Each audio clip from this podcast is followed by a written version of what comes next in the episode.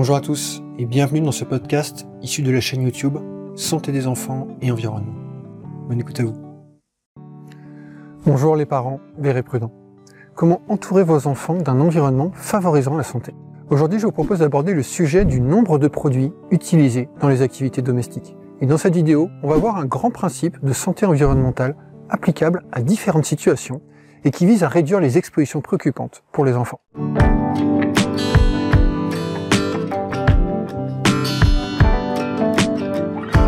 À tous et bienvenue dans cette nouvelle vidéo de mon défi, une vidéo par jour pendant 30 jours, pour fêter la sortie de À la recherche du savon magique. Je suis Guillaume et sur cette chaîne je partage des conseils et des astuces pour vous aider à entourer les enfants d'un environnement plus sain, avec moins de pollution et plus de nature. Si c'est votre première visite, je vous invite à télécharger mon guide offert qui vous donne les essentiels pour bien démarrer en santé environnementale pour parents. Le lien est dans la description.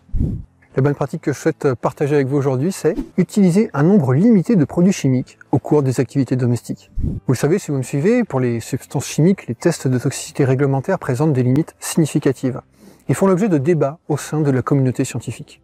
Une des limites souvent mises en avant, euh, c'est que ces tests considèrent les substances de manière individuelle. Pourtant, nous utilisons souvent plusieurs produits dans notre quotidien, parfois même euh, simultanément. Ces usages peuvent générer des expositions à des mélanges de substances potentiellement issus de différents produits. De plus, certains mélanges peuvent euh, présenter des synergies de toxicité, ce qu'on appelle les effets cocktails, où la toxicité du mélange est supérieure à la somme des toxicités individuelles des substances qui le composent. Dans ce contexte d'incertitude, il vaut donc euh, réduire la diversité des substances auxquelles les enfants sont exposés. Et une des manières simples de le faire, c'est de limiter le nombre de produits que nous utilisons pour ceux qu'on achète et aussi pour ceux qu'on fabrique. Ce principe général est souvent recommandé dans le cas des cosmétiques, et je l'ai euh, notamment mentionné parmi les bonnes pratiques proposées dans À la recherche des savons magiques.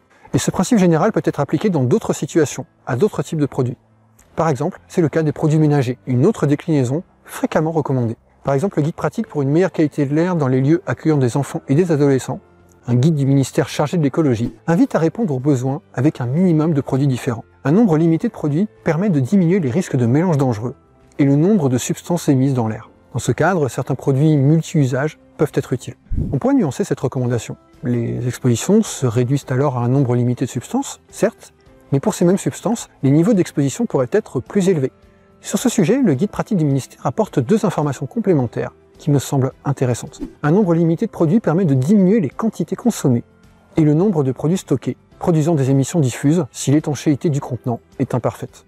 En complément, les produits choisis pourront être sélectionnés parmi les produits les moins polluants possibles, par exemple en se basant sur des labels santé environnement reconnus. Je mets dans la description un lien vers la page correspondante sur le site de l'ADEME.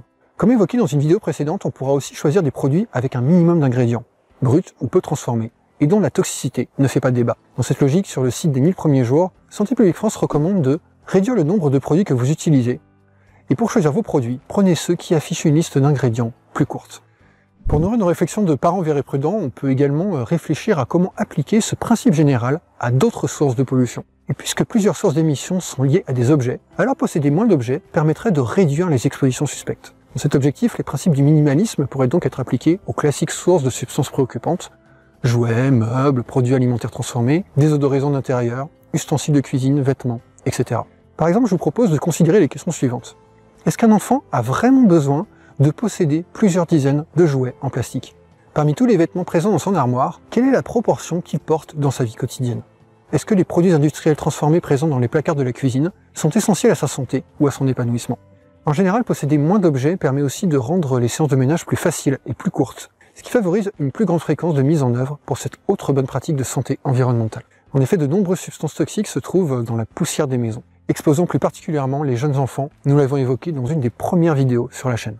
Voilà pour cette bonne pratique de santé environnementale pour parents. Si elle vous paraît utile, je vous invite à mettre un pouce bleu, ça prend qu'un clic, à laisser un commentaire et surtout à vous abonner en activant la cloche. C'est important pour que YouTube comprenne que le contenu de cette chaîne est utile et favorise sa diffusion. Je vous rappelle que je fais cette vidéo pour fêter la publication de À la recherche du savon magique, qui est disponible dans toutes les bonnes librairies francophones. Je vous rappelle aussi que je vous offre un cadeau si vous l'achetez dans une librairie physique. Envoyez-moi une photo euh, de votre ticket de caisse à l'adresse mail qui apparaît à l'écran et qui se trouve dans la description et je vous enverrai une checklist pour agir sur les autres sources potentielles de polluants dans la salle de bain. Un beau complément au livre donc pour réduire les expositions préoccupantes du quotidien. Une bonne partie de ce défi est consacrée à répondre à vos questions, donc euh, vous pouvez m'indiquer en commentaire les questions que vous avez en lien avec un problème ou une frustration par rapport à l'environnement de vos enfants au sens large. J'essaye de faire un maximum de vidéos réponses. Voilà, je vous dis à demain pour la prochaine vidéo et en attendant, je vous invite à faire partie des parents verts et prudents, des parents qui utilisent un nombre limité de produits pour leurs activités domestiques. À demain.